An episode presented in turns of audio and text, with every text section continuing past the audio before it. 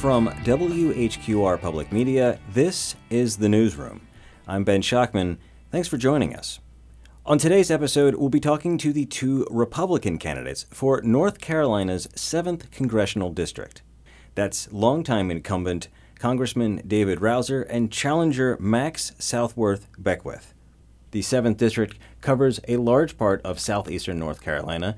From 2003 to 2013, it included Bladen, Brunswick, Columbus, Cumberland, Duplin, New Hanover, Pender, Robeson, and Sampson counties. But just recently, the North Carolina Supreme Court approved a new map that removed Duplin and Sampson counties and part of Cumberland. Previously on the newsroom, we interviewed all four Democratic candidates in the primary election, and one of them will go on to face the winner of the GOP primary.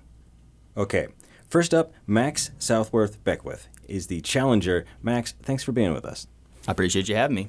So, first off, tell us a little bit about yourself and why you wanted to get into this race. So, a little about myself. So, I'm a long generations of Marines I followed in. So, I'm actually a eighth generation Marine, which surprises some people. I feel bad going talking to the events when people are like, I'm a fourth generation Army or I'm a fifth generation because that's really long, and I always feel bad like I'm stepping on someone's toes whenever I come up and say, "Well, I'm an eighth generation Marine." Uh, so, but I was a combat engineer, so I was a counter IED demolitions uh, expert in uh, Afghanistan. Did two combat tours. Um, if you ever see movies where there's guys walking in the desert in a in a in a squad, and that point man in the beginning with the metal detector, that was me. so, uh, got out of the Marine Corps. In 13, came back to the Wilmington area because I got family in uh, Kure Beach and Wilmington, and uh, started a small business. I was going to school full time online at American Military University, uh, and I, while working 60 hours with my company and doing 24 credit semester accelerated courses, uh, I uh, went from 14 using my last $400 to start my company to closing out 19, 1.3 million, never taking a loan. Um, and a lot of that work was uh, insurance for Florence, Matthew, but also a lot of historical homes. And because I didn't take any loans, I was able to uh, do jobs at a higher profit margin, but then I would also transfer and take a lower percentage uh, when I would go and help lower income individuals. And specifically, a lot of people realize the historic home, a lot of the historic homes in the district are owned by minority families. And for our insurance here in, in uh, North Carolina, the NCIUA, to get a like as replacement for if a tree falls through the roof, you get your roof replaced, you have to have a updated mechanical, electrical, plumbing, and a roof no over 15 years. Well, most of those homes don't even have central AC. so I would go in and do repairs and try to update their house to where they could afford to, to get that policy so that they weren't sitting around with two years with a tarp on their roof waiting for uh, waiting to save up enough money to pay for it out of pocket. Uh, then I went from there in 19. I did federal contracting the pre-construction estimating side, doing a lot of uh, military infrastructure packages nationally, internationally, in charge of like the 300 million dollar max IDIQs, stuff like that. So I'm very familiar with the governmental bureaucratic red tape of everything. Um, right before I, I joined that that company, I uh, had finished my degree in political science, specializing in constitutional law and international laws of warfare, with another degree in history, specializing in Middle Eastern studies. So I I like to just like say I'm the I'm the educated redneck. Give it a little little spur to myself. Um, and then I've done I, last job I had before uh, running was I was part of the NC Rebuild program, which we would help. Um, the government, the, the, the state took away the rights from FEMA because they were just horrible with distribution of funds after Florence and Matthew. So the state took it over, ran it through the HUD, and then it was a bid grant uh, position for GCs and I worked for a bigger GC doing this. Um, and we would go in people who had lost their homes uh, because of natural disasters. We'd either remodel their house if it was a nice, sturdy house that we didn't have to demo, or we would demo a house and build them a new one. And it was predominantly minority and, and low income individuals.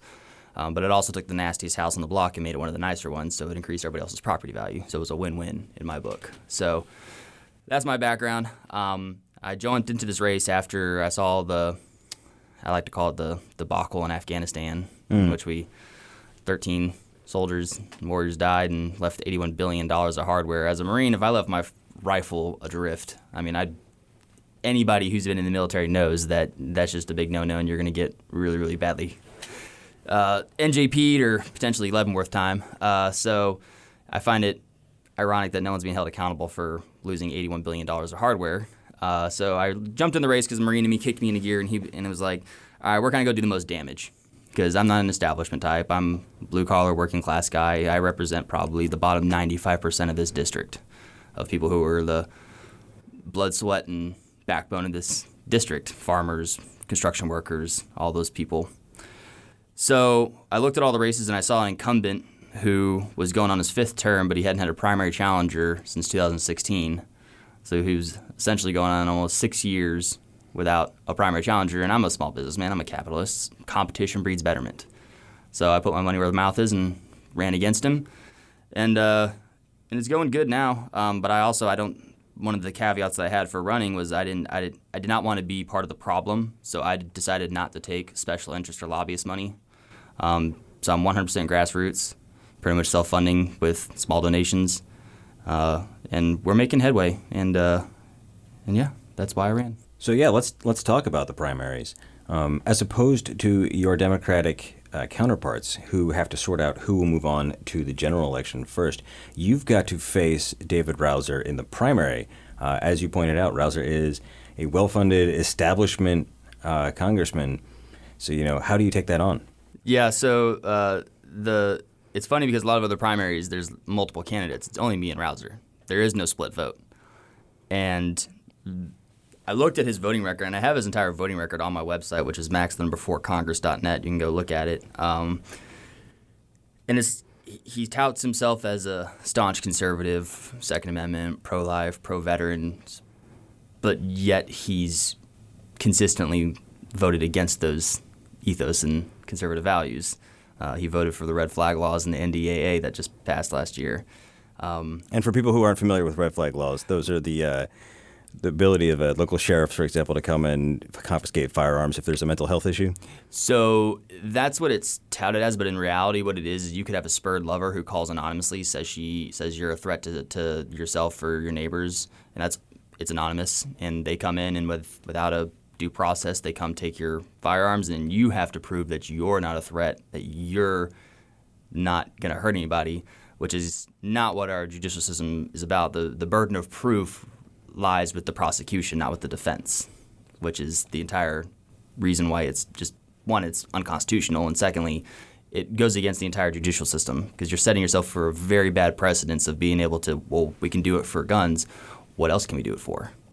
Fair enough. So, what are some of the other issues um, with Rouzer where you sort of have a, a different point of view?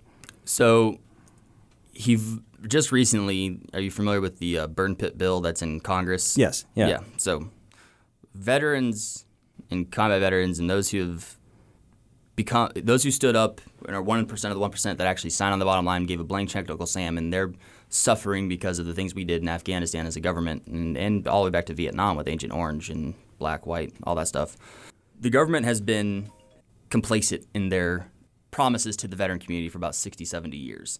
And what this bill would do is it would actually get the funding to the VA and get it to where people who are suffering from the burn pit illnesses, suffering from extremely rare cases of cancer that they don't have any family history of, would help get the people who have been denied previously from the Vietnam era of, of Agent Orange, to get them to be able to claim that benefit and get the benefits that come with that. Um, Congressman Rouzer voted against it. He says he's for veterans, but he voted against veterans. And in my opinion, veterans, if there's one group in society that deserves to have what was promised to them. It's those who went and fought and served, and it's not an RD issue, in my opinion. And his logic and reasoning for it was that he said it cost too much. Well, he didn't have that issue when he voted for 1.3 uh, trillion dollars of small killing business stimulus packages. Uh, he didn't have that issue when he voted for 81 billion dollar Obamacare slush fund with the House Bill 1370 in the 115th Congress, which went to a plethora of other socialist uh, programs which included funding Planned Parenthood. So he says he's a pro lifer, but he funded Planned Parenthood, voted for it. So there's a couple of things that are contrary to his uh, to his messaging, and his messaging hasn't been able to get out. I'm the only one that's been able to say it because he hasn't had a primary challenger to hold his feet to the fire since 2016, and unfortunately, he's refused to debate me. He's refused to do interviews. He he won't do it because he knows that everything I've stated is true put it this way: if, if I my stuff has been on my website since September of last year, if anything I said was untrue, don't you think he would have slapped me with a cease and desist by now? Uh, I will say here for the record that we are, are still working on getting Rouzer to come in here and talk to us, but it's been slow going. Good luck with you. Thank you. I appreciate it. Um, here- another question I wanted to ask you about is the unaffiliated vote.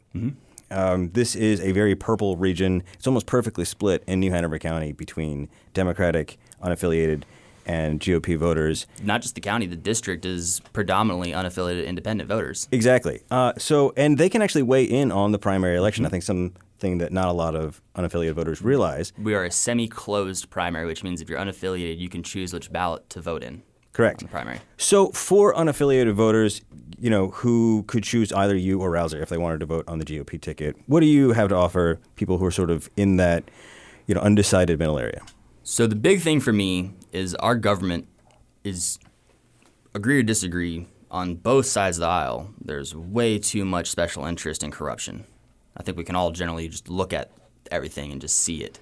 Um, that's one reason I don't take special interest or lobbyist money. So when I'm elected, I don't owe anybody no favors going to Congress, except for the people who put me in office, which is the great people of this district. Um, one of the things that I am is I actually have legislative that I have a summary of on my website called the Corrupt Politicians and Bureaucrat Accountability Act. I was going to ask you about this because this is interesting. Yeah. So what it does is Section One or uh, Article One, Section Six of the Articles of the Constitution protect um, legislators from being sued for voting. Uh, That's the legislative clause. Uh, and what my bill would do is it would actually not remove that because that is important to keep. What it would do is it would actually add a, a civil and potentially criminal component to congressmen who have been bought and paid for, violated their hou- their oath, their oath of office, violated their, their House ethics or, or, or Senate ethics. It essentially would allow for their constituents to hold them accountable outside of just voting for them. And what my bill would do is it would require, once it gets up and running, it's going to take a little while to get up and running, but once it's up and running, it would be a quarterly audit of all uh, information, tele- telephone, emails. Um, it would just whatever is encompassed in that's of that could be accessed by um the uh, freedom of information. It would go into an audit, and if there's a red flag on the play, it would require a special prosecution, which would be held on retainer by there'd be two two groups of this, one in the Senate, one in the House, and it's not a f- year-long investigation. You, it's three months. You have two degrees of separation from your core investigation, so you're not getting off into the weeds. And if there's something that's found viable, then if it's something that's civil, like they violate their house ethics or whatnot, they could be censored by the Congress, and the people could have a, a recourse to remove them from office. And if it's a criminal component, like Eric Swalwell sleeping with a Chinese spy Fang Fang and giving away government secrets, that's a criminal component. That's that's a violation of the national uh, emergency clause, and, and and it's a danger to have him. If anybody else outside of Congress had done what he did, they wouldn't have a security clearance, and they'd potentially be in jail. If I was in the military, if anybody in the intel in the, in the military did that, that's what would happen. But he still has a security clearance, and he still sits on one of the most powerful committees. And just a quick editorial interjection here. Uh, the Eric Swalwell story is a complicated one. Swalwell has denied wrongdoing and noted that the initial report about his relationship with Fang Fang did not accuse him of wrongdoing. He has been mum about whether or not there actually was a sexual relationship, but he has denied um, sharing state secrets. So that's for the record. my my men my bill would allow for if there's a criminal component allowed once the investigation is over he would be put in cuffs taken to capitol police you get your bond hearing and everything like that but once the paperwork is filed it would force a special recall election in your district I gotta ask, what do you think the odds of the current population of Congress voting in favor of this are? as it stands very little um, but there are about 200 veterans that are of the like mind policy that I have and ideologue that I have on both sides of the aisle that are running nationally. We're all for term limits. We all want to hold fiscal accountability, stop spending all of our money. I think earmarked next uh, this year is $58 billion to go overseas for humanitarian aid to 180 plus countries, the majority of which doesn't benefit us in any shape or form which in a good era fine, but we're got 32 trillion dollars of debt we can't pay back, 100 tr- trillion and plus with unpaid liabilities and assets, or 100 billion with unpaid liability and assets, and we have infrastructure we need done. We have homeless vets on the streets. It's it's money that we could use here. We could use it on the native reses. There's reses that don't even have running water or working sewer. We could do actual proper infrastructure packages. We could, I don't know, amend or use some of that money to help give you an, give an idea. It's cheaper right now to adopt a child that's not an American if you go abroad than it is to adopt an American child. How much sense does that actually make? How about we use this money to actually help the American people get us out of debt, and then once we're back in the black and we actually have our people are actually being taken care of as they should be, without raising taxes and without any do this other crazy stuff because there's a lot of wasteful spending we could pull from to cover a lot of extra stuff. Um, then we can look at helping other nations, developing nations, and everything like that. But I'm not for forever wars. I'm not for putting our business and trying to turn a third world country into an American subsect. I, we need to focus at home. It's kind of I use the analogy: if your house is on fire, your neighbor house is on fire, you're gonna put your house out first, and if you have the time and you can save the neighbor's house, you're gonna put your neighbor's house on, out. You're not gonna put your neighbor's house out first and then go back and try to save yours. Uh, anything else you would want voters to know? What do you want people to keep in mind? I want to keep people in mind to one look at candidates that have on on either side. Look at candidates who don't just say what they're gonna do once they get elected look at people who have actually been in the community and actually helped helped out before ever even contemplating running for office, like I did. I helped a lot of minority families. I helped a lot of veteran people uh, who were down on their luck, and I did that as a business owner because it's just the ethos and ethics of my business is if I can help someone, I'm going to help someone. Um, it's it's looking at candidates that have a a unwaverable goals in what they're going to do. Their ethos is strong, their ethics is strong, their morality, their moral compass is, is set, and they're not going to be bought and paid for and swayed by special interests and lobbyist groups.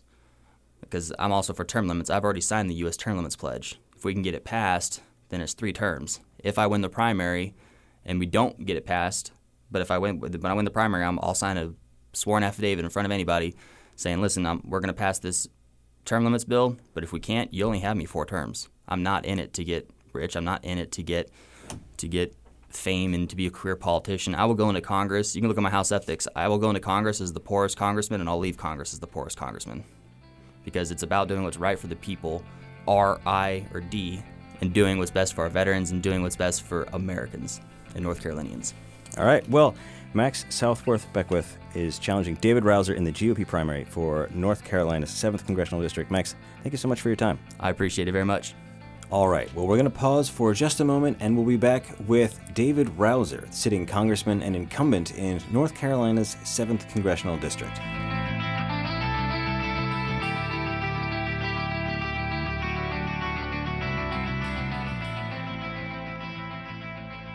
You're listening to The Newsroom from WHQR Public Media. I'm Ben Schachtman, and with me now is David Rouzer. He's the incumbent candidate for the Republican primary for North Carolina's 7th Congressional District. David, thanks for being with us. Sure, I'm glad to do it. To start, I just want to know if there's anything you want to say about, you know, this particular race uh, of course, you know every cycle you have um, uh, you have opponents. Primary, general election. Uh, you know it's really not uh, not any different than any other uh, any other time around. Of course, uh, the district is slightly different with Robeson County and Cumberland County included. And um, but the country, I think, faces some pretty significant challenges as we move forward in terms of inflation, in terms of the energy crisis. Uh, the border security uh, crisis that we have, and uh, I think we're going to have uh, you know a couple years of pretty uh, pretty tough economic sledding as well. On top of all this, not to mention that which is going taking place you know overseas as it relates to Russia and, and Ukraine, and and then of course China and Taiwan, and and of course Iran is always a threat as well. Yeah, it's a complicated geopolitical time to say the very least. Uh, I do want to ask you to sort of get started. Um, it's been a while since you've faced a primary challenger. I think I think it was 2014 with Woody White. Yeah, I had I had a primary challenger announced in the 2016 cycle, and one announced in the 2018 cycle, but neither one ended up uh, being on the ballot for for a variety of reasons. Uh, so I think that's correct. Uh, this will probably be the first time I've had one that actually made it to the ballot. Yeah, Woody White in 2014. Yeah, Uh, have you had a chance to debate uh, Max Southworth Beckwith or, or sort of have any interaction with him on, on sort of the policy front? I, you know, I saw him on uh, Saturday at the uh, Seventh District Convention, and uh, there are a lot of things that people assume um, that uh, uh, you know when they dive into the issues, they find out things are a little different than what they thought, and uh, I think that's the case with Max. So if you go through and you look at his qualms with me, when you dissect them. a lot of it's based on you know misinformation or misunderstanding about a subject and uh, yeah, I think he got a little bit of taste of that on on Saturday. Uh, yeah, if if you don't mind, I'd like to ask about two of those that he brought up that I think probably resonate with our listeners. One would be, or at least some of our listeners. Uh, one would be the red flag issue. Um, I know this has been there's been federal legislation. There's also been local legislation. Can you say? I mean, his his critique was that you basically passed legislation that would allow that. Yeah, now this is something that we discussed on on Saturday, and I brought up, uh, and and one of the key uh, uh, key examples, I think, of how uh, things are far more uh, complicated uh, in Washington than what may seem on the surface. In that particular case, the NDAA bill is an annual bill that we do that authorizes funding for the military. Uh, I voted for the NDAA bill because it was a big plus up for the military, which is obviously very important for Camp Lejeune, uh, very important for Fort Bragg, Seymour Johnson Air Force Base. Uh, North Carolina, after all, is a huge uh, military uh, state. Uh, there was a provision in there that dealt with military judges, providing them the authorization to confiscate fire, firearms from some uh, veteran, pardon me, not veterans, but um, uh, military members uh, that they uh, deemed appropriate.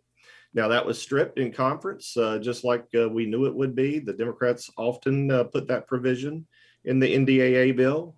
so the question for me is Am I going to vote against what otherwise is an exceptional NDAA bill that's very, very good for North Carolina because of one provision that I know is going to get stripped in conference? You know, absolutely not. And in fact, uh, it was stripped in conference. We voted on the conference report. It did not include the red flag uh, provision. And those who received my emails, uh, they uh, they were aware what was taking place. Uh, my email newsletters I'm referring to, because uh, I forecast all that in the newsletter. I said, hey, this is in there, but it's going to be stripped in conference. I voted for it because it's too important not to vote for an NDAA bill. Plus, the other thing too is as a Republican, uh, Mike Rogers, who's the ranking member of the House Armed Services Committee, it's important to have a strong showing of votes uh, so that he maintains maximum leverage in negotiations uh, with the other party throughout the process. So that's the other aspect of it too. I think his other, the other specific policy point he had, uh, and maybe you could speak to this too, was um, I believe it was HR 1370. This was a, a bill that he interpreted as providing additional funding for Planned Parenthood, which is obviously a touchy subject in our region. Yeah. So uh, first of all, there is no uh, line item for Planned Parenthood in an appropriations bill. Planned Parenthood gets their funding uh, through Medicaid reimbursements. Uh, it also uh, gets some funding from Title 10, but Title 10 is for contraception, has nothing to do with abortion. In fact, it's against federal law for taxpayer dollars to be used for abortion, whether it's domestically or internationally. Uh, so again, I think it's just a little misunderstanding of what the real truth is. Sure. I did want to ask about, and, and, and i might add too, uh, in this race, I'm endorsed by National Right to Life. Uh, there's no way National Right to Life is going to go endorse somebody uh, who is in favor of funding Planned Parenthood. That Not going to happen. That is fair. Yes. um, so in in bigger, broader terms, I think it's fair to say Max is casting you as like a Beltway insider, um, an establishment politician, and the critique being that you are, because of that, part of big spending, big government, spending too much money, too much overreach. How do you f- respond to that? Well, I've fought against all those things. Uh, the the real challenge we have as a country moving forward is 75% of the total federal budget is on autopilot uh, basically meaning it has no oversight from Congress whatsoever. That's what drives the debt. Uh, it's also referred to as entitlement spending or mandatory spending. Again, that's 75% of the total budget. Uh, the annual appropriations bills, all 12 of them uh, rolled in together, which is often referred to as an omnibus Uh, that's what people hear at the end of the year when we're working on finalizing those bills. Uh, that's roughly 25 to 30 percent of the total, uh, you know, federal budget, and and a lot of that, uh, huge portion of that, is funding for the military, U.S. Border Patrol, uh, Homeland Security, uh, you know, many other provisions, you know, that are critically important as well. But if you wiped all that out, if you basically cut all that discretionary spending, you're still not going to make a dent in the debt until you deal with the entitlement spending, the 75 percent. Uh, so that that is a real point of uh, education, I think, uh, you know, for the voting public, uh, for for every citizen out there to understand, uh, so that uh, they understand why the deficits continue to grow and why the debt conti- continues to grow. And of course, if you have a major downturn in the economy, like we did during COVID, you're going to have that much less revenue coming into the Treasury, and of course, that exacerbates the problem in terms of deficits and, and debt. So uh, there are two main components there: uh, entitlement spending, and then uh, what's the status of the economy and how much money have you got coming in the uh, treasury?